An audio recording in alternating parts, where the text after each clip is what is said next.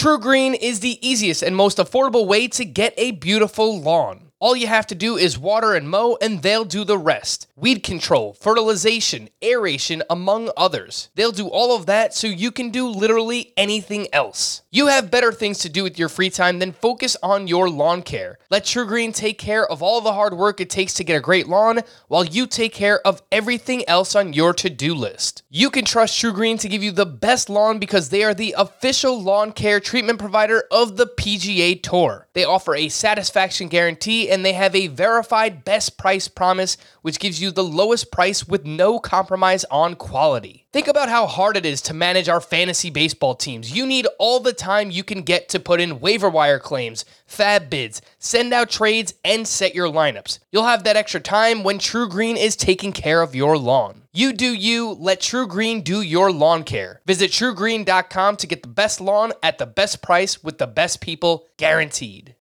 Welcome to the Fantasy Baseball Today podcast from CBS Sports. High drive, center field, hit the wall, grand slam. This is magnificent. Got a fantasy question? Email fantasybaseball at cbsi.com. Get ready to win your league. where fantasy becomes reality. Now, here's Frank, Scott, Chris, and Adam. Risers, fallers, and a springometer. It sounds like a really bad sitcom. Welcome into Fantasy Baseball today. Frank Stanfield and Chris Towers here as Scott White is currently defending his Tout Wars crown in the 15 team Roto draft. He's currently made 23 picks in this draft, and he does not have a relief pitcher. So, Chris, I think you might have had an influence on that. I- I'm sure he has some starters though. Oh, If I had to guess, he has starters. Starters aplenty, of course, Scott has. And you know what he has also a ton of? The Bronx Bombers. He has four Yankees on his team so far. So I thought we would uh, throw one of these in here. Oh my good goodness Oh, my gracious! That's right. That's right. all the dramatic things. Do I have that one loaded up as well? Of course. That Of all the dramatic things I've ever seen, Chris, have we? ever that I've ever seen. I don't know that we've ever done a podcast with just us two, uh, Chris. I almost called you Scott. There you go.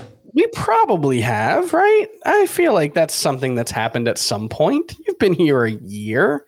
Yeah, there were times last year where Scott wasn't on. I'm sure of it. All right. Well, let's do it. Every episode last year.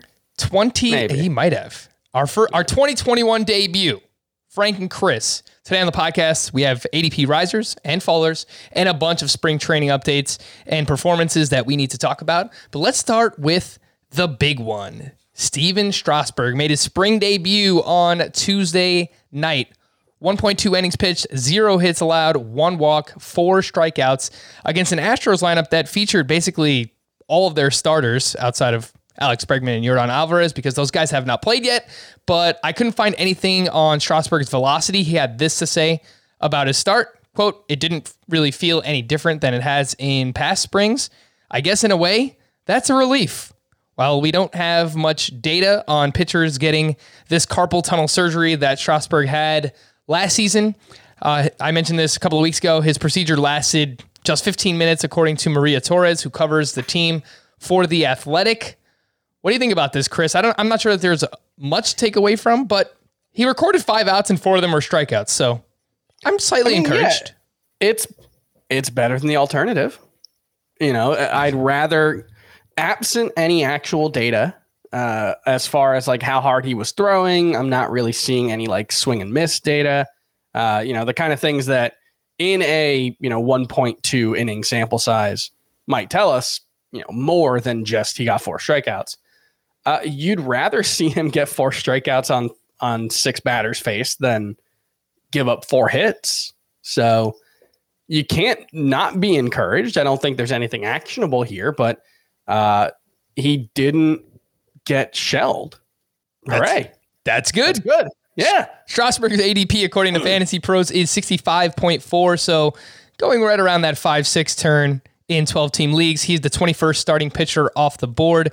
Chris, if he continues to pitch like this, we start to get some velocity readings. Do you how much do you think he moves up since that's going to be a large topic of conversation on today's podcast? Because I do think he is going to move up if he pitches well in the spring. I, I would think he moves up at least a little bit. Um, but you know, there's this is always something that I struggle with with these guys. You know, I think Dinelson Lamet's another example of this where if Dinelson Lamet gets out there and, and makes like three, you know, two inning starts before the end of spring and looks good, he'll probably move up boards. And, you know, the risk isn't gone. Like he's currently able to pitch, which is good, but the risk that we had in our minds with Stephen Strasburg and Dinelson Lamet uh, is still there. I will say in you know Strasburg's case because this was such a you know like Dinelson Lamet he's dealing with an elbow injury. So that's the kind of thing where he's healthy now, but it might not matter in a month. You know, he might not be healthy. Strasburg, as far as we know, this shouldn't necessarily be something that becomes a recurring injury. Um, you know, that he had, given that he had the surgery for it. Obviously, I don't know that for sure. I'm not a doctor, but the hope would be that this is the kind of thing where if he's right, and if, you know, we do get some velocity readings and he's throwing 95, then I think you can kind of just move forward with Stephen Strasburg, uh, you know, being one of the 25 to 20 best pitchers in fantasy entering the season. And then that's where I have him ranked. I have him in the top 20.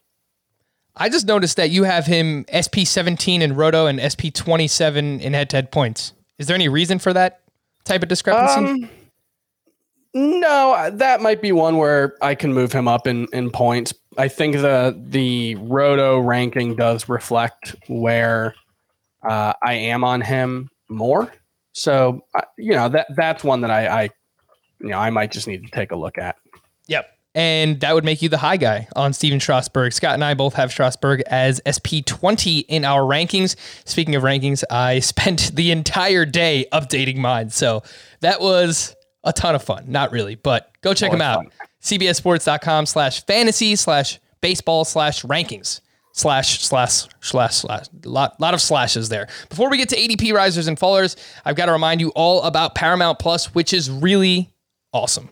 With Paramount Plus, you get live sports, breaking news, and a mountain of entertainment. You can go straight from game day to movie night with Paramount Plus. Stream iconic movies like The Godfather, Indiana Jones, and Mission Impossible, and new episodes of critically acclaimed original series like Star Trek Picard, The Good Fight, and The Stand. And get this it's where you can dive into live sports from us, CBS Sports, including the NFL, March Madness, which is coming soon, the Masters, and Champions League Soccer, which is actually going on right now as well. Plus, stream hit shows from CBS, Nickelodeon, MTV, BET, the Smithsonian Channel, and Comedy Central. I've never actually made this clear, but it's an app. if, if you needed to know, this is an app, Paramount Plus. You can download it now. It's basically on every device that you can imagine iPhone, Android, Apple TV, PlayStation, Xbox, whatever you have. Chances are you can find Paramount Plus on there. So go out there and download it now. All right, so some ADP risers. What I did for this was over at the NFBC, the National Fantasy Baseball Championship, you can sort their average draft position by dates. So while Fantasy Pros might be more reflective of actual drafts because it's just it's pulling an aggregate of so many different sources. Mm-hmm. Um, the NFBC, I like this feature that they have where you can look at, at, at different time periods. So with the help of Chris, I mean, this guy is an Excel Google Sheet wizard, so I, I appreciate it. But um, basically, we looked at the ADP from January 9th through February 9th, and we compared that to February 9th through March 9th, which is when we were are recording this. Uh, and we looked at basically the biggest risers and the biggest fallers. So let's talk about some of these. And a lot of them are relief pitchers, Chris. So should we talk about the relievers? Because these are basically just guys that signed to be closers. So I don't know that there's anything like really actionable with talking about them. What do you think? Yeah, like Joakim Soria moving up, I don't know that that tells us very much at all. Right. Um, Trevor Rosenthal, like he's up to 133. I think that's interesting that he's moved up that high because, uh, you know, you, Scott, and I have talked about him as someone that we like when he falls to us. Well, all of a sudden, if you have to take him with a 12th or 11th round pick in a 12 team league, uh, you know, that's a little bit earlier than where Scott and I typically like to take our relief pitchers. That that being said, um, you know, and at least some of the drafts we've done, he's still gone more in that you know 15 to 17 range. Uh, I know in my Tout Wars league, which is a save and hold league, so that you know it kind of pushed reliever pri- prices down a little bit. He was a 17th round pick for me.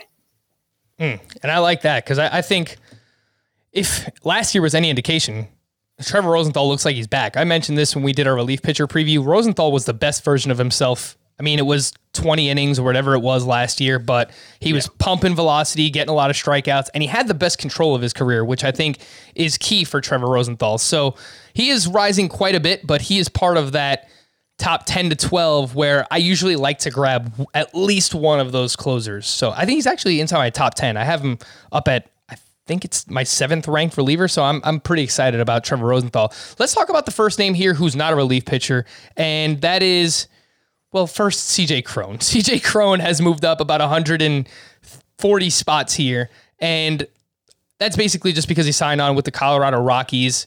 And if he has an everyday job, we don't even know that, Chris, because he's a non roster invitee. There's a position battle going on between him and Josh Fuentes and Greg Bird right now. But if, it's a big if, CJ Cron can win the starting first baseman job for the Rockies, there's no doubt in my mind that he can hit 30 home runs. I mean, he hit 55 home runs over the course of 2018 and 2019, and he was kind of one of these StatCast guys before we were really even talking about it. He's a big barrel rate guy. So, what do you think about CJ Cron? Yeah, he's someone I, just realized I hadn't moved him up enough, and you know, going in, I, I just moved him in- up to 257 overall, right behind Andrew Vaughn and Brandon Belt. Um, I think I'd rather have Vaughn. Uh, Belt, you know, we'll see if he can get back in time for opening day because he was really good last season and had some really good. Uh, he's always had you know pretty good batted ball data uh, himself, and Oracle Park played a little differently last season, so you know that that might be a a better uh, situation, but.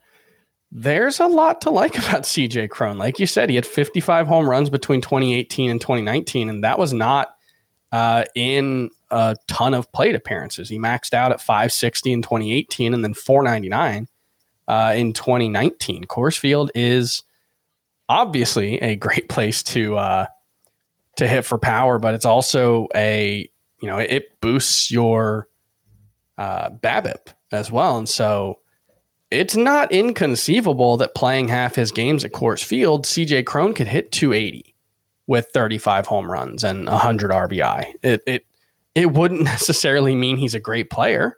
You know, I I think it's entirely likely that he could do that and still be like a one win player. But for fantasy, he could be a, a legitimate top 12 first baseman if he gets the job and if he stays healthy, which has been an issue.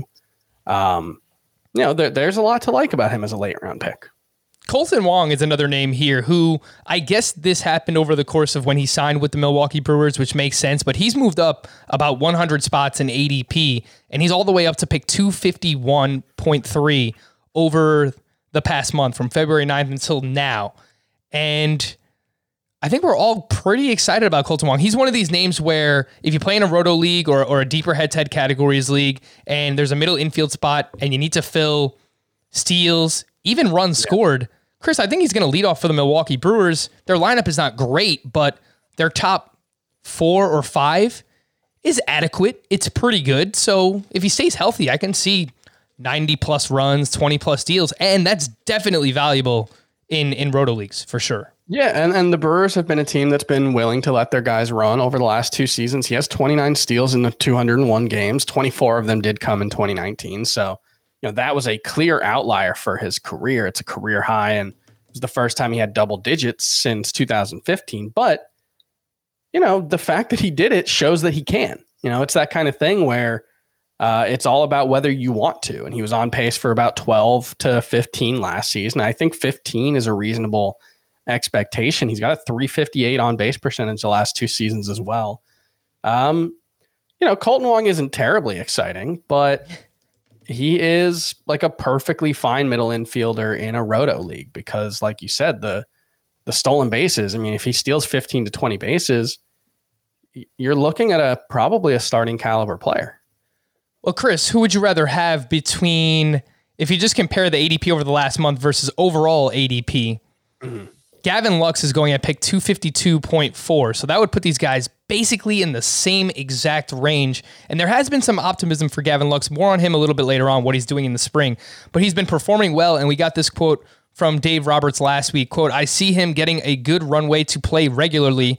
What that means, I think there's room for conversation. Uh, Roberts said he doesn't see handedness of opposing pitcher as a big factor for Lux. Quote, he's always handled left handed pitchers although everything that they've done suggests that he doesn't. So, who would you rather have between those two, Kolten Wong and Gavin Lux? I would rather have Gavin Lux. Um, I've I've looked into his numbers and I want to see if I can try to find it uh, because I, I think you know when he had his big 2019 season in the minors between Double A and Triple A, he had like a 950 OPS or something really stupid. Um, there was a lot of talk that he had improved against left-handed pitching, and that was, uh, you know, that was a good sign for him. But it was still like a thirty-one point eight percent strikeout rate against lefties in that season, uh, with a four hundred BABIP. That was why he looked like he had improved. Um, for his career in the minors, he's a six six twenty six uh, career OPS against left-handed hitter pitching. You. I don't know what that is, including uh, the majors, but I can't imagine he's been great against the ma- lefties in the majors because he hasn't been good uh, against anyone. But he's still young. There's, uh, you know, the the potential I think for him to be a 290 hitter with 20 to 25 home runs. My guess is even with the you know, we're going to give him runway to be an everyday player thing. When the Dodgers say everyday player, that's a different meaning than uh, most other teams. And I would guess that's still sitting against quite a few lefties. Gavin Lux has 23 plate appearances against lefties in his major league career. He has a 39% strikeout rate and a 358 OPS, which really does not mean much. It's not what you want. It's a it's 23 plate appearances, so Yeah. you can't take much away from that. Yeah, but like he could be Austin Meadows. Like I I think Austin Meadows probably has a little more pop, but that is kind of a, a best case scenario. He had a thousand twenty eight OPS uh, in Double A and Triple A in 2019. Um, 30 home runs, 12 stolen bases in 151 games across those two levels overall in his career. So, yeah, really good. Yes, Gavin Lux. He's been awesome in the minors. Let's get that man playing every single day for the Dodgers. Other names that have moved up quite a bit. Uh, bit Mark Melancon, of course, he signed with the Padres. Wilson Ramos signed with the Tigers, so he's a starting catcher. NFBC drafts are predominantly roto, so I don't think there's much to talk about there. Andrew Vaughn. Let me just ask you, Chris, because I updated my rankings today, and I couldn't tell if I was too aggressive. I moved Andrew Vaughn all the way up to the 19th ranked first baseman just behind Miguel Sano and Ryan Mountcastle, just ahead of Christian Walker and Carlos Santana. Is that too aggressive? That is higher than I have him, but I'm looking at some of the guys ahead of him and like it's Yuli Gurriel and Jared Walsh. I think I'd probably rather have Vaughn over those guys. I'll move him up. Then I start uh, looking at like Christian Walker, Hunter Dozier, Joey Votto. I, I think that's pretty close. Um, I'm I'll move him in their range. I will say, uh, but I still have him ranked higher than his ADP over the last month Of course, Andrew Vaughn, one of the top prospects in all of baseball, and the top prospect for the White Sox. for the Chicago White Sox. And I can tell Scott has updated his rankings because he has Andrew Vaughn all the way up at 171 overall in his rankings. I have him at 192. So, man, he's got me beat. All right, I'll move him up. Andrew Vaughn. The reason why is they're talking about Andrew Vaughn can break opening day with uh, with the White Sox as their as their starting DH. If not opening day, they'll wait the two weeks, gain the extra year of service time, whatever it might be. Although, with the new CBA coming up, they might completely change the rules on service time. So maybe teams will be more aggressive because they're thinking things are going to change. And I just like, I don't know. I think teams overthink that. Like, remember Kris Bryant? You know how that was such a big deal, and Yeah. there were rumors that the Cubs were thinking about non-tendering him this year. Like, this was the year that they like risked making him mad and and having him file a, a grievance over, and they nearly non-tendered him apparently. So it's like seven years is a long time. I think more teams should do what Pete Alon- what the Mets did with Pete Alonso, but you know, we'll see. Amir Garrett has moved up, but a bunch of relievers again have moved up in this format. In Kirby, his case, that's not because he signed. yes, You know, that is just general enthusiasm about Amir Garrett improving. and Lucas Sims. Lucas Sims getting hurt, I think, helps the enthusiasm there for Amir Garrett. Kirby Yates. uh, I don't know if he signed within the past month, but again, I I think don't that's think so. That's one I don't. I don't know. We'll see. I, I'm kind of making Jordan Romano a uh, a priority in the later rounds, like in TGFBI. I, I think I just took him. If not, I hope my next pick comes up before uh, this podcast comes out because he's definitely someone. Uh, I did not take him yet, so shh. I took Nick Wittgren, but Jordan Romano is at the top of my queue. I Yeah. have three, two picks until I go. So uh, by the time you listen, Jordan Romano will be on my TGFBI team probably. Last two names we'll hit on here, and maybe these two are Chris Towers driven because you have been talking up your boy Eugenio Suarez, and while this might not seem significant, it, it, it is because he's he's moved up almost an entire round. His ADP from January 9th to February 9th was 78.3 and it is now all the way up at 69.9. So he's moved up almost an entire round. I don't I don't think that anything has happened, Chris, to warrant that outside of the fact that people realized that he was undervalued and he could be a pretty safe bet for a 250 plus batting average and potentially 40 home runs. Yeah, I mean there was the like he lost 15 pounds in the offseason thing. I don't know. Best shape of his life. That shouldn't be why he moved up 10 spots, but maybe it's part of it. Uh, but yeah, I, I think he was obviously pretty undervalued. Uh, and I think he's moving into the right range. I have him right around uh, 70th overall. I do have, you know, him and Anthony Rendon basically neck and, or uh, sorry, Nolan Arenado basically neck and neck. Um, whereas Nolan Arenado is still going 28 picks ahead of him. So Suarez is still one of my favorite third basemen to draft if I'm not taking one of the early ones. The other name I wanted to highlight here, Shohei Ohtani, who has moved up from 231 all the way up to 207. And I think this Gotta has keep climbing. Yeah, this has to do with how he's looked in the spring. He's an awesome hitter. Honestly, yes, it is great that he's a two way player and he is a spectacle and he is awesome to watch baseball. But man, if he was just an everyday hitter, he might be drafted in the top three rounds in fantasy. Like, I think he can be that type of impact bat if he just played every single day. When he pitches, he's awesome too. Um, but I do have lower expectations there. Yeah, he's all the way up to 207. You said it should keep rising. How high do you think this should go, Chris? I mean, I, I guess I do have lower expectations for him as a pitcher, but I will say I think he's a more talented pitcher than a hitter, which is not a knock on him as a hitter. He was a considered a much better prospect as a pitcher.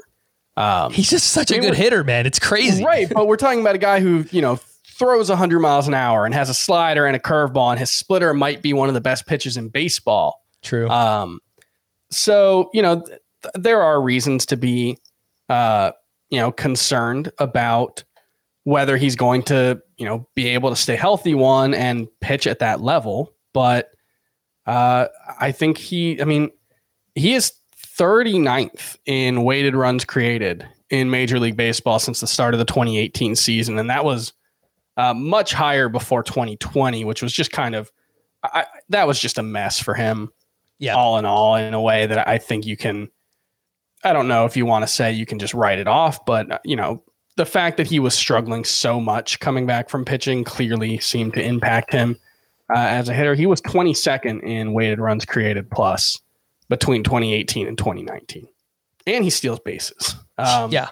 He has 29 steals in 266 games. It's not crazy. He's- An 843 OPS. The guy's He's awesome. actually been Austin Meadows, basically. Uh, Why do you keep bringing up? You can't just I- I- compare it's everyone not- to Austin it's Meadows. it- it's not on purpose, but in this case, between 2018 and 2019, they were separated by four points in batting average, one home run, uh, eight runs. Ohtani did have 17 more RBI, but he also had five stolen bases more. Uh, th- that's pretty dang similar. All right. I'll take your word for it. Shohei Ohtani. Let's talk about just uh, the pitcher ADP for now. Would you rather have him or your boy Triston McKenzie? I know you like both. Ohtani. I assume you'd rather have Ohtani over Keuchel. Yes. How about Chris Bassitt? Yes. David Price? Yes. You would rather have Ohtani there. Ohtani. Yes. Ohtani, yes to Ohtani for all of these. Uh, how, I, this is probably where it gets closer. I would say Ohtani versus Frankie Montas. I have Frankie Montas higher. Okay. I have uh actually no, I have Ohtani higher. I just moved him up the other day. I have Ohtani uh 155th overall, and that is as a hitter and a pitcher, uh, because you can use him at both in CBS sports leagues. But um yeah, I mean, I, I think if you get 120 innings out of Shohei Ohtani, I think he can be a top 15 starting pitcher on a per inning basis. I, really think he's that good. Um, especially after he showed, you know, the stuff is back. Last year it wasn't, but in his first start, you know, he was hitting 100 miles an hour. He had the splitter, he had multiple breaking balls. Uh, I probably got a little too excited about him, and I wrote a piece last Friday with the headline Can Shohei Ohtani be back to break fantasy baseball? Obviously, that impl- applies more in leagues where you can use them in both, specifically daily leagues. But, uh, you know, if everything goes right, and he gives you 400 plate appearances of Austin Meadows and 120 plate appearances of a 3 3 ERA and 10K per nine, that's probably a top 20 player in fantasy if you can use him in a daily league. Maybe higher, maybe the best player in fantasy. I don't know. So Uh, speaking of that format, Chris, in, in a head to head, in a daily league where you can play Ohtani at both utility and starting pitcher, so you can reap all of his benefits at all times, how high would you be willing to draft him? uh, top 125. Yeah, I think it's even higher than that. Yeah. I was thinking he's probably like a top eight or like in the round eight to 10 range. Yeah, I mean it's it's all it's largely speculative. We've never seen it happen, and it's fair to wonder whether he can do both things at the same time at the major league level and be a star caliber player. Uh, I have no questions that he has the ability to. All right, let's hit some of these biggest fallers over the past month in NFBC ADP. Framber Valdez. And Obviously. so this was happening even before the injury because the injury's only been around for the past week. So he was dropping already, which I find interesting. We still have no update on Framber Valdez. He's dealing with a fracture to his ring finger in his pitching hand. The team has since signed Jake Odorizzi, so it doesn't sound good. There was a report from Jon Heyman that he might miss the entire season. So we're still waiting for for confirmation on that. He's down to he's down to 292 over the last week. Uh, Scott just got him at 383 in Tout Wars. Does Scott have a relief pitcher yet? Um, I uh, unless Framber Valdez is is relief pitcher eligible. He made 29 picks. Scott doesn't have a relief pitcher. It's just It's Oh, a man. viable strategy. we're gonna we're gonna have some fun on tomorrow's podcast, and we uh we we.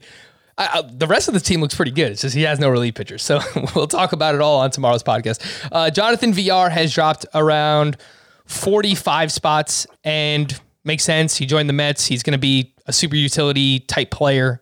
Um, maybe he plays three or four times a week, but I don't think you could really project much more playing time than that for Jonathan Villar. So No. I think that makes a lot of sense. Taylor Rogers has dropped 41 spots. But Chris, I know you like Taylor Rogers. So does this create a buying opportunity for you in leagues where you still play with saves? I guess even in saves plus holds, it makes sense. Yeah, and saves plus holds. I, I, I did want to see. I know he pitched today. I don't know if they had the Statcast uh, system up, but he got a strikeout in one inning. And He's hilarious, see- by the way. I was watching that game and he was on the broadcast. They did an in-game interview. He's a really funny dude. Nice. He was averaging 94 miles per hour with his fastball. That's that's that seems all right. Um, yeah, look, we're. I think there's a lot of assumptions that he's not going to be the closer, but it's that certainly hasn't been confirmed yet. Um, and if he does up, end up the closer, you know, that's that could be a really good value. So they asked him about it. The, the broadcasters asked him that exact question about, you know, did you talk to uh, the manager, Rocco Baldelli, about who's going to get saves? And he said, no, there's no reason to talk about it. Like, we all know that we're going to split time and it's just whoever he wants to use that day. And we've all accepted it. And So they they basically just admitted that it's going to be a closer by committee, and and no one cares. There's there's no egos in the Twins bullpen. So Look, if he gets 15 saves at his current price, that's going to be a good value. yeah, could be. Uh, Dustin May has dropped around 41 spots. Uncertainty between his about his role this year. You know, he's probably going to bounce between the bullpen and potentially be a starter at times. He'll be a follower for some people as well. So I guess that makes sense. Young Kim, who is who signed with the Padres, he came over from the KBO, just put up massive numbers last year in the KBO, and he's in the prime of his career. He's 25 or 26 years old. He has dropped 40 spots. He's, his ADP is down to 225. What do you think about that, Chris? Would would that make you more excited about drafting Ha-Seong Kim? There really hasn't been any reports that I've seen that indicate that he's like less likely to get playing time than we thought he was a month ago. So I don't know what's driving that specifically. I think part of it is um, I think the first projection system that came out had was Zips um, that had him, you know, looking really, really good. 22 homers, 18 steals, 267 average, 93 runs, 103 RBI. The rest of them since then have been, you know, mostly not giving him everyday plate appearances. You look at the Fangraphs uh, projections, ATC only has him for 94 games, 392 plate appearances, uh, and they've been less bullish on uh, his hitting as well. If he hits the, you know, 550 to 600 plate appearance, uh, you know, range, I, I think he's going to be a very good value here. And he, he is someone who I, I like quite a bit as a sleeper. And, you know, if he's starting to fall, given what we're paying for guys like Trent Grisham and um, Cavan Biggio, like I think he could be that kind of player. You know, I think there's 2020 potential. And if he's 15 15 and, and a, you know, playing 70% of the time role, that's still a, a pretty valuable player.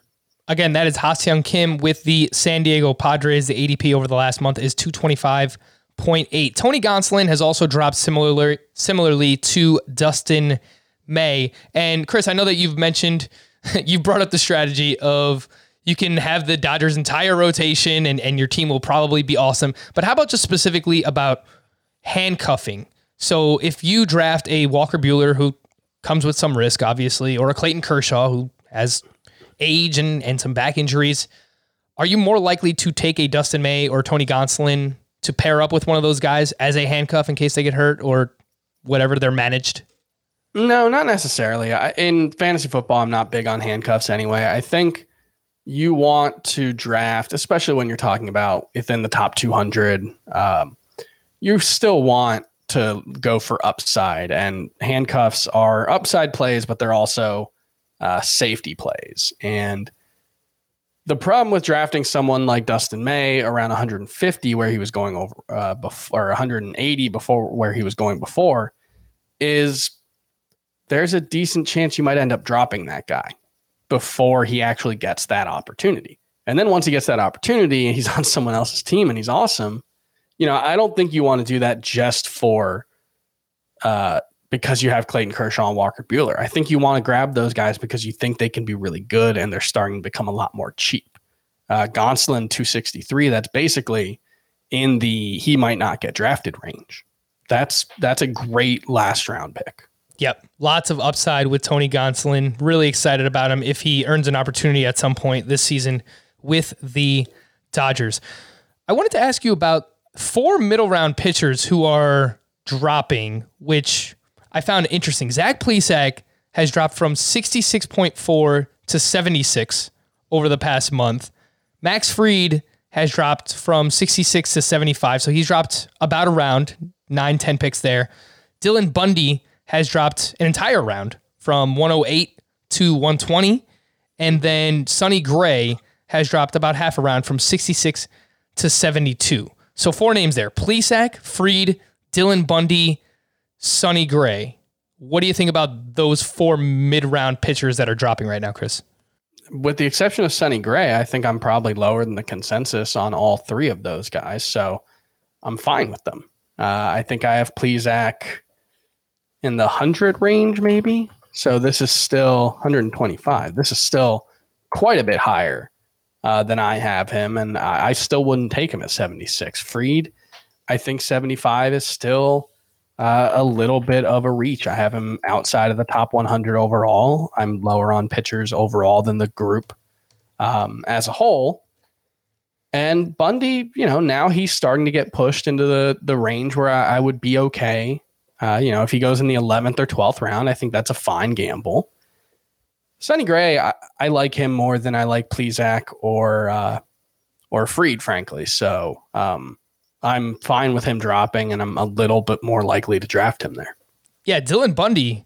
I wrote him up as a bust last month because the ADP was right around 100, and I just thought it was too high. And today, updated the rankings. I dropped Bundy a little bit more, and he wound up 120th overall. So, based on this ADP, if he continues to drop, then there might be a buying opportunity there for Dylan Bundy. It's all about, again, we play a game with values, right? Yes, I have some concerns over, you know, will Dylan Bundy be able to replicate what he did in the first four starts, I think it was last year, Yeah. and then the rest of the starts were not nearly as good. I do have my concerns, but everyone has a price. So if he continues to fall, yeah, uh, I could I could be interested there on Dylan Bundy. Um, Chris, is there anyone else on this list of fallers that you wanted to hit on before we get to some news and notes? Uh, I, I think it's a little interesting. The Kenta Maeda's dropping. Um, Julio Urías as well uh, has fallen about 10 spots to 128.9. Uh, I think I like him a little more than Bundy. And then Dinelson Lamet has dropped eight spots uh, in the overall ADP. I think that makes sense. Um, 98th overall is still too high for where I would want to take him, but I think he went 119th in my uh, TGFBI draft, and I want to see. I have the last week. Yeah, he's right at 100 over the last week, so it hasn't really changed much since then. That's still not worth the the risk, but it's closer. I have him 123rd overall. I do want to promote a few more things. Our 2021 Fantasy Baseball Draft Guide is now live, so you can head on over to cbssports.com slash FBB Draft Kit and then punch in your email address to get it delivered to you for free. Chris worked really hard on it, and it's awesome. Strategies for each position, our rankings, salary cap values, a draft tracker, a salary cap draft tracker where you can keep track of your your money and how much you have left. Um, and there's a lot more than that. So again, that link is cbssports.com slash FBB draft kit. And I did just want to give people a reminder regarding our podcast league submissions, which we are now accepting. Send in your best Photoshop crop all of our faces on, have some fun with it, movie poster, movie scene, video game, whatever it might be. Again, there are two podcast leagues that we're running this year. The For the People League, which is a 16 team head to head categories league. That draft is Sunday, March 28th at 6 p.m. Eastern Time. The other is a 12 team head to head points league, and that draft is on Monday, March 29th at 8 p.m. Eastern Time.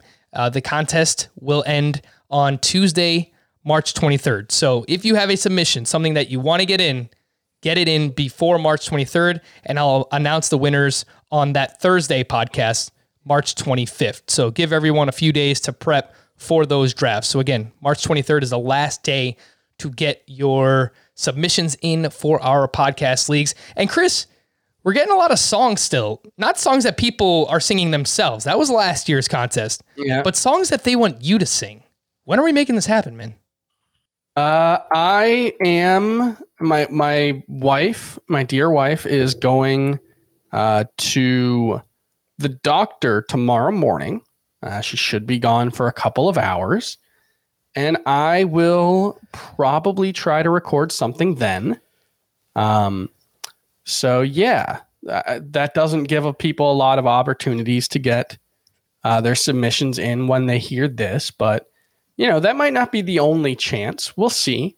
Uh, but we've gotten a number of uh, Gallo song lyrics from the motion picture "A Star Is Born," starring Lady Gaga and Bradley Cooper. Um, and I will definitely do one of those. Nice. Let's do it. Let's make it happen. Uh, what we're going to do now is we're going to take a quick break. If you're watching on the video side, don't go anywhere. But if you're listening to the podcast, we will take a break. And when we return, we have news, notes, and the Springometer here on Fantasy Baseball Today. Worn by players like Michael Harris to meet the demand of elite ball players, the New Balance Fuel Cell 4040 V7 is a versatile option. The 4040 V7 is built for the athlete who needs responsiveness and ability to cut and run at their full speed. The model features a fuel cell foam underfoot and a synthetic and mesh upper to provide breathability, comfort, and a snug fit as you round the bases. The fuel cell midsole features nitrogen infused foam specifically designed to propel athletes forward. Learn more about the 4040 at newbalance.com. The all new Hyundai 2024 Santa Fe is equipped with everything you need to break free from the dull work week and embark on an adventurous weekend with your family. The all new Hyundai Santa Fe's features like available HTRAC all wheel drive, standard third row seating, available dual wireless charging pads. Nothing beats a weekend away with the family in the great outdoors, whether it's camping, hiking, river rafting, or anything in between. With third row seating, nobody is left out. The entire family can experience the thrill together, and nobody wants a dead phone. Available dual wireless charging pads make it so nobody gets stuck, and we can check our fantasy baseball teams together. Learn more about the all-new Hyundai Santa Fe at hyundaiusa.com. Call 562-314-4603 for complete details. Let's hit some news and notes. The uh, this one's from yesterday. Didn't get to it, but David Price, who opted out last season, is apparently not a lock for the Dodgers Dodgers rotation.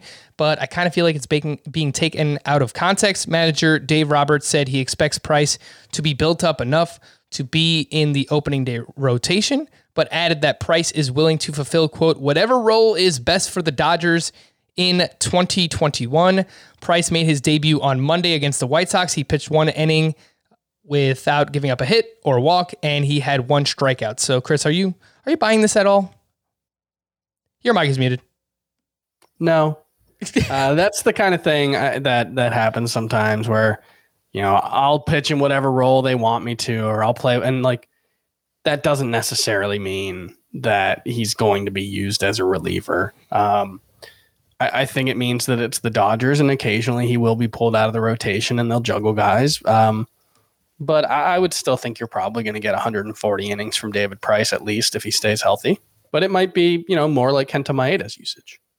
Yeah, I think we have to worry a little bit about how much they'll use David Price this year, coming off of a year where he didn't pitch at all. So might they might be a little cautious with the workload there again with David Price.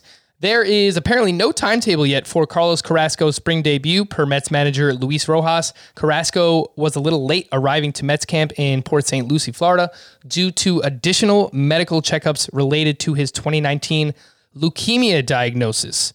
So, Chris, at what point do we start to worry? Because he, he's still pitching. I think he's throwing some bullpens that I read, but he isn't actually pitching in games, which I think matters, but does it? At what point do we start to worry with Carrasco? I mean, as far as we know, you only really start to worry if it affects his ability ability to be ready for opening day. But even then, uh, you know, assuming he gets a couple of outings in in spring, he should be fine, even if he's limited the first couple of turns in the rotation. Uh, it's a long season, you know, assuming that there's no issues.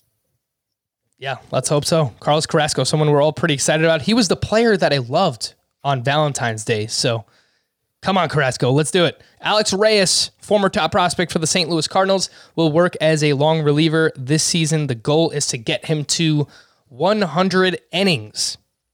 I'm really interested in this. I, I plan on writing something about this tomorrow uh, if I can get to it, and I think um, you know this kind of usage could be super valuable this season. Not if you have to pay a 15th round pick for it, uh, or you know especially even higher than that. But in Alex Reyes's case, if you can get him in the 25th round or the 24th round, um, you know a guy who you can just throw in your lineup occasionally if he's you know he was throwing 96 97 98 today um, if he can be the guy that we hoped he would be a really really good strikeout pitcher uh, in 100 innings and get 120 strikeouts and a 3-5 era Uh, I get the feeling that could be pretty valuable this season. I, I want to dive into the numbers and actually see, but um, I'm very intrigued by this. Yeah, we're still waiting on Alex Reyes. He's dealt with so many injuries, a lat injury, he had Tommy John surgery, and the ADP for Alex Reyes is 365.8. So it'll probably move up a little bit, but he's basically free. I don't I don't think we're going to get to that point that you mentioned Chris where he moves up to like the 15th round or anything like that. So could have some legitimate value this season. Zach Britton might not have any value this year. Is scheduled for arthroscopic surgery to remove a bone chip in his elbow. Apparently, he won't be ready for game action for the next three to four months. He's shut down for the next six weeks, and then obviously he has to ramp up after that. Chad Green is now the next man up behind Aroldis Chapman. So remember that. Chapman has not been a sure thing the past couple seasons. He's dealt with a knee injury at times. So uh, we've seen Zach Britton fill that role. If anything happens to Chapman, Chad Green is the next man up for the Yankees. George Springer is day to day with left abdominal tightness. Xander Bogaerts, who is dealing with a shoulder injury, is close to 100%. Alex Bregman, who is dealing with a hamstring injury, is not close to 100%. Apparently, he will not play in any games for the foreseeable future. So, all right, we're getting a little bit closer to the season. Come on, Bregman. We've got to see something happen. How about his teammate, Yordan Alvarez? Apparently, he can make his debut early next week definitely paying attention to that because the ADP on Yordan Alvarez is 81.4. I think there's still a, a good amount of risk with him, but the upside could be that he returns first round value. Yeah, I, I like drafting Yordan Alvarez in that like sixth, seventh round range if he goes there. Uh, Jonathan Hernandez, reliever for the Texas Rangers, has a UCL injury. So apparently he will not pitch for at least the next month, and it could last even further than that. So I don't think Jose Leclerc is very good, but this makes his grasp on the Rangers closer role, I guess, a little bit better. Um, I have been a Demarcus Evans fan for the past couple of years. Awesome minor league numbers. He walks everybody, but he also strikes everybody out. So that is the name that I would pay attention to. Yes, if you're drafting today and you want some cheap saves, I think Jose Leclerc is the guy. But Demarcus Evans, just remember the name. I wouldn't be surprised if at some point this season he is uh, worked in as the closer for the Texas Rangers. I do have some velocity readings from Tuesday's action. Carlos Martinez, I saw you tweeting about this, Chris. He averaged 92 miles per hour on his fastball on Tuesday. He averaged 95.8 miles per hour back in 2019, but that was when he was mostly being used as a relief pitcher. The last time we saw Carlos Martinez as a full time starter was back in 2017, and he averaged 95.6 miles per hour on his fastball then. So I Yeah, this would have been the lowest fastball average fastball velocity for any outing of his career. Um, you know, in the regular season at least. Obviously, he's working his way back, but you know, we saw how bad he was last season when he was averaging like 93.3 miles per hour with his fastball. Um, you know, I was eyeing Carlos Martinez as a potential, you know, very late bounce back candidate, but you know, unless he gets back into that 94 mile per hour range at least, uh, it's going to be pretty hard to get excited about him. He was never a big strikeout or swing and miss guy. He was always, uh, you know, around a strikeout per inning, maybe a little less, but did a really good job of limiting uh, hard contact. It's harder to do that when you're throwing, you know, three or four miles per hour less. You know, when you just said that, it reminded me a lot of Sandy Alcantara's profile. I think that is where Sandy Alcantara wants to get, right? To, to what Carlos Martinez was in his prime. And, and I think it's possible. I don't, it's completely random, but that, that's just what I thought about. Oh, that's fair. Yeah. Uh, Deivi Garcia, who was battling for the Yankees' fifth starter job. That's pretty much what Sandy Alcantara was last year. Thanks, Chris. There Yeah, he could. Yeah, he was twenty two percent strikeout rate, right around average. A little higher walk rate than average, but if he can do that, he could be a low three ERA guy. Sometimes, sometimes, barely. I make good points. That's a good good pull. Nice. Deivi Garcia, he averaged 93.6 miles per hour on his fastball Tuesday. And uh, last year, that was at 92.3. So that was up about a tick and a half. And he pitched three shutout innings with five strikeouts. It did come against the Detroit Tigers, which, when Chris analyzes Zach Plesac, has pointed out they are not very good. They were bad. They're, they're bad. Um, but five whiffs on 37 pitches for Deivi Garcia. Uh, I mean, I hope he wins the fifth starter job. I guess there's a chance that they go with a six man rotation. They brought that up. He's battling with Domingo Germán, but I kind of like Deivi Garcia, Chris. Yeah, me too. I um, I would rather see him get the fifth starter job than Domingo Germán uh, for a couple of reasons, but you know, primarily it's because I think Deivi Garcia is a really interesting pitcher. For first of all, he's five foot nine, and you just you you want to see a dude who's five foot nine pitching uh, as a starting pitcher and you know blowing guys away. Last season, he was in the majors and he pitched pretty well. The ERA didn't reflect it, but uh, the biggest thing was he he had you know really good control, and that was always the issue for him uh, coming up as a prospect was wildness. If he can keep that, you know, be a two to two point five to three walks per nine guy, and be a ten k per nine guy, I think Deivi Garcia can be really really good. He is definitely uh, a late round sleeper for me. Deivi Garcia's ADP is 306.2. He's going just behind names like Madison Bumgarner, who looked good in his first spring outing, Mackenzie Gore, Casey Mize of the Detroit Tigers. So Deivi Garcia, if you just want to bet on talent, he's basically free right now in your drafts. The spring o meter. What does this mean? I don't really know. I think it's I think what I'm gonna do is Are these things happening in the spring? Is that what you're asking? Yeah, yeah, that's what. No, that's not what. I'm, that's not what I'm going for, Chris. Uh, basically, it's how excited are you about these things that are happening in the spring right now? So we're gonna do this rapid fire style, and that is coded, Chris, for let's do it fast. Boy, hmm. You ready? I'll try. All right. Joey Gallo hit his fifth home run of the spring and apparently has changed his batting stance based on Scott's spring training notebook, the Springometer. One, you don't really care. 10, you're really excited about this. 10 because it would be really boring if I just said five to everything, which is my actual answer. Uh, Joey Gallo is in my uh, rankings risers or uh, yeah, rankings risers column, but that was mostly, uh, you know, he was undervalued and he is a great, great value right now. Um, you know, 120 something in in ADP. I think I, I really like uh, Joey Gallo at that value. 152.7 over the last week. Draft Joey Gallo. Yeah, last year in NFBC ADP, Joey Gallo was being drafted at pick 86. So he which was that was a little silly. Yeah, and I was never in on that because the guy could potentially hit 200, but when he's going between, I've, I've seen him bounce around a little bit, but but even between 130 and 150, if you Yeah, need power at that point, that's a really really good pick. Uh, Joey Gallo there with the Rangers. Nick Senzel is four for 11 in the spring with two home runs. He hit his second home run on Tuesday night against Dodgers pitching prospect, one of their top pitching prospects, Josiah Gray. One to 10 on the Springometer. Please don't just say 10 sarcastically. Nine. no, I, I am excited about this. Nick Senzel. Um, you know, when you're talking about again that Cavan Biggio, Trent Grisham type, where you're spending a top 75 pick uh, for someone you're hoping can hit 20 homers and steal 20 bases.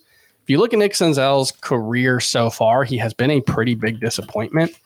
Uh, he's also not been that different from those guys, at least in terms of uh, batting average and home run paces. Per 162 pace so far is 18 homers, 21 steals with a 245 average. I thought you were getting ready to say that sounds a lot like Trent Grisham. Well, that's what I said before. You just weren't listening. I, I tend to do that sometimes. Uh, Nick Senzel is somebody who I do like as well. There was a report earlier in spring that he is going to be the everyday center fielder for the Cincinnati Reds. Former top prospect. I think there's a lot of upside. The ADP for Senzel is 271, especially in those five outfielder leagues. Remember the name. Ty France. Ty France with the Seattle Mariners is some a middle infielder who could potentially give you some pop. He is 8 for 13 in the spring with 3 home runs and 0 strikeouts. 1 to 10 on the springometer. This is one where if you're not as Six. excited, that's fine. No, six. And it's not necessarily because of what he's doing in spring training as much as it's just like, hey, remember Ty France? Uh, he has 32 home runs and 101 career games at AAA. His minor league track record overall isn't quite that good, but um, he hit 27 home runs in 2019 between, uh, actually 34 between the majors and the minors, uh, 22 and 2018. Yeah, he could, um, you know, absolutely be a 25 homer guy who doesn't kill you in batting average, and he's multi eligible. I think. I on CBS. Uh, he is only second base eligible right now. He did play four different positions last season, but that's the only one he's eligible at. Sorry.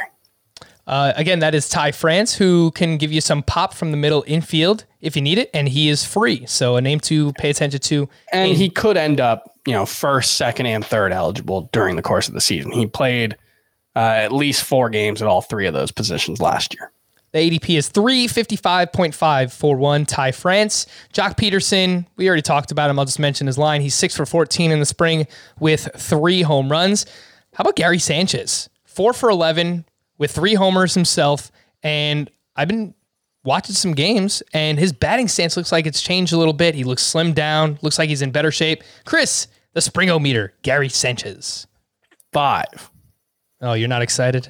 Uh, no, I, I mean, yeah, yes and no. I, It's I- Gary I just Sanchez. Think, I just think for guys who struggled mightily last year, you'd like to see them better- per- perform in It's spring. like Stephen Strasburg. It's better than the alternative, but it doesn't change my view of, of Gary Sanchez. We've got a long enough track record that we know he can get blisteringly hot. and I, Scott drafted him in his Tout Wars draft in a 15 team league in the 13th round in this draft. So the hate has gone too far Yeah, on I, Gary I agree with that. Yeah. Willi Castro eh, for the Detroit Tigers, expected to be their starting shortstop, is six for 14 with three home runs. Another middle infielder that could potentially give you some pop here. Chris, Willi Castro. Six. I appreciate that you haven't said below five for any of these. well, they're all playing good. um, yeah, he, he's interesting. You know, the power speed combination potential there. Um, you know, AJ Hinch was talking him up earlier in, in the spring, doing the kind of, you know, the ball sounds different coming off his bat thing. So, you know, he, he could be someone who who's ready to take a step forward. Sure.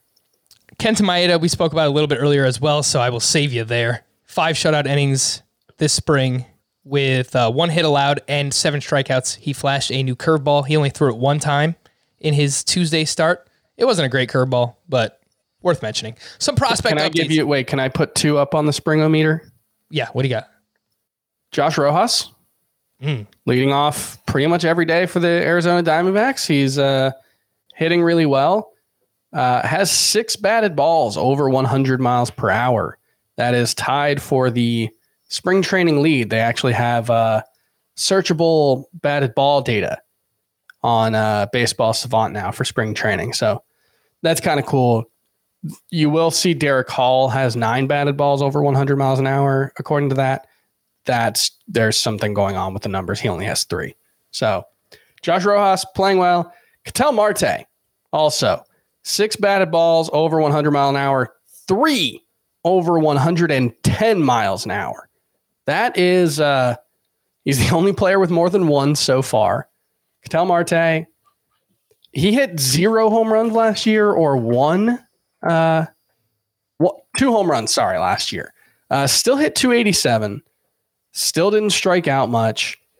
I think Ketel Marte is. Um, I don't think there's much difference between him and DJ LeMahieu. I think the main difference is DJ LeMahieu w- is in a better lineup, so runs and RBI will be better. But uh, I have Ketel Marte ranked 45th overall. He's my number four second baseman. I have him 45th overall in Roto. Um, I don't think there's a big drop off between him and the top tier of second baseman. I might just include him in the top tier of second baseman.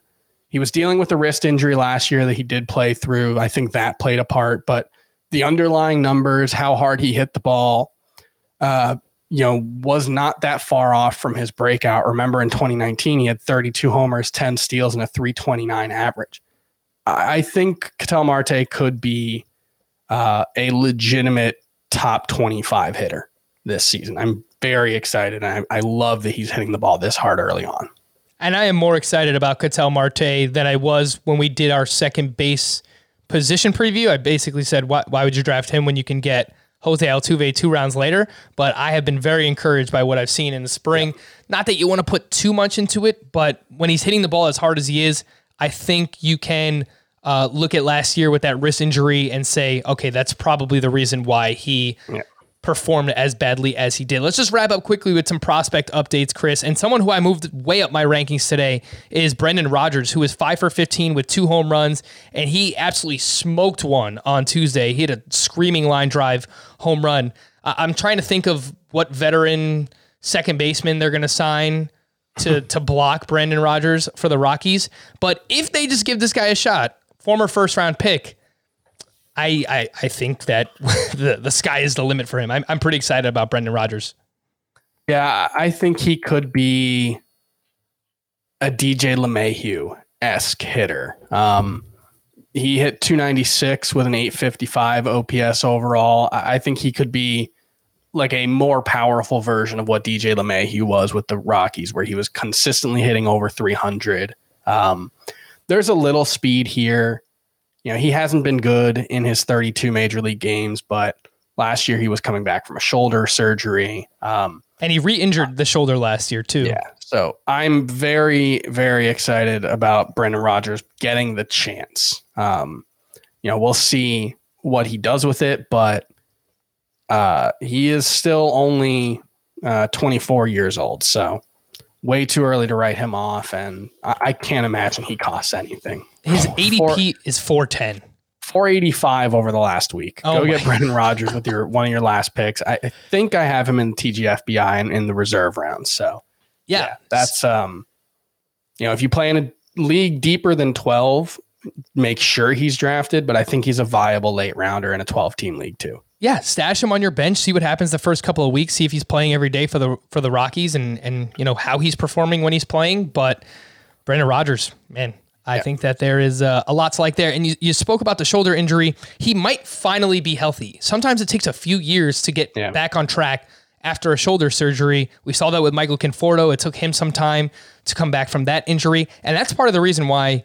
It's basically the main reason why I'm I'm so worried about Cody Bellinger being drafted where he is right. That's fair. I, I moved him down recently. Um, I moved him below Bryce Harper at outfield, and I, I think he's like 19th now for me. Yes, yes, Chris, I love below it. Below Manny Machado and Bryce Harper. That was that was where I moved him. Yeah. Boom. Uh, Mariners outfielder Taylor Trammell is four for 11 with three doubles, a home run, and a stolen base. And apparently he is pushing for the starting left field job, former top prospect with the San Diego Padres. And he came over in the Austin Nola trade last year. Do you have anything on Taylor Trammell? I'm very interested in this. This is one of those guys who's always had really good tools. He's always been a really highly ranked prospect, even though he hasn't produced very well. Um, this is the thing about last season and not being able to see these guys in games is we don't know whether for Taylor Trammell, the you know high prospect with a great pedigree and uh, you know whether he just figured it out last season. This is a former first round pick.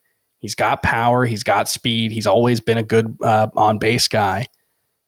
I obviously I would rather see Jarred Kelenic uh, as the starting left fielder for the Mariners. He's got that knee injury that's not going to happen on opening day, but I'm not upset that Taylor Trammell seems like he's going to get the opportunity to uh, to play every day. I, I am extremely interested in seeing uh, if he can be another in the Cavan Biggio, Trent Grisham uh, kind of mold where he hits 20 homers and steals 20 bases the Mariners are going to have some kind of roster crunch at some point because I don't think it's going to be long until we see Kelenic, assuming that he's healthy.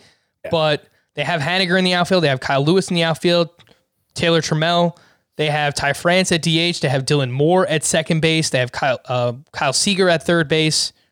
They they've got a bit of a roster crunch, so it's going to be interesting to see. Usually these things work themselves out, but yeah, uh, yeah, I never thought I would say we have a roster crunch with the Seattle Mariners, but that's where we are. Giants outfielder Heliot Ramos is two. Uh, he went two for five with a double and a home run on Tuesday. He is now seven for seventeen with three home runs in the spring. A former first round pick back in 2019, he hit 290 with 16 home runs and an 850 OPS.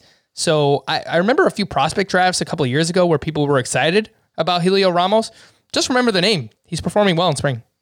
Yeah, yeah, uh, there's power speed potential there. I, I, I wonder how much he's going to be allowed to run in the majors, considering he has 26 steals and 19 caught stealing. But yeah, he, he's one that he might have been up last year if it was a normal season.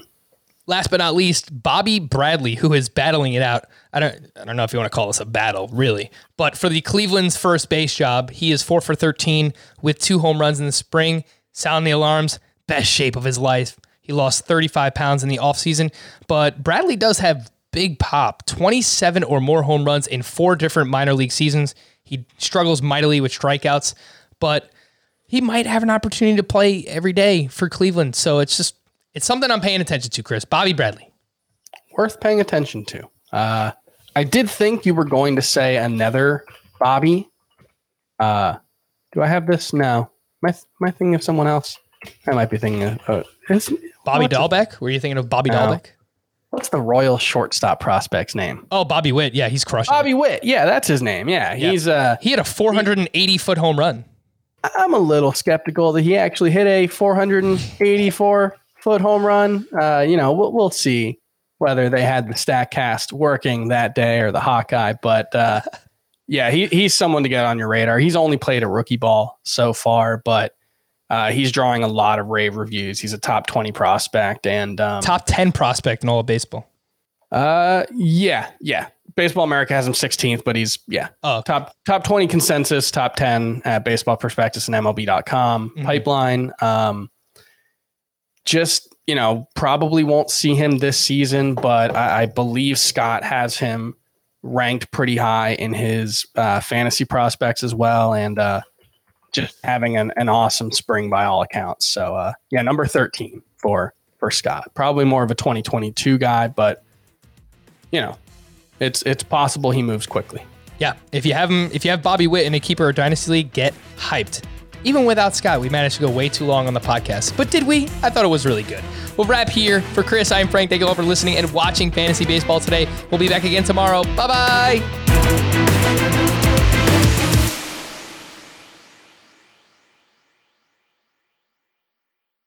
Homes.com knows that when it comes to home shopping, it's never just about the house or condo. It's about the home. And what makes a home is more than just the house or property, it's the location and neighborhood. Homes.com offers in depth neighborhood guides with detailed video overviews, comprehensive narratives, and unbiased information from a multitude of sources. You thought we go in depth with player analysis on fantasy baseball today? You haven't seen anything yet. Each listing features comprehensive information about the neighborhood, complete with a video guide. If you have kids, it's also schools, nearby parks, and transportation options. When looking at local schools, they offer test scores, state rankings, and student to teacher ratio. They even have an agent directory with the sales history of each agent. That's why Homes.com goes above and beyond to bring home shoppers the in depth information they need to find the right home. So when it comes to finding a home, not just a house, this is everything you need to know all in one place. Homes.com.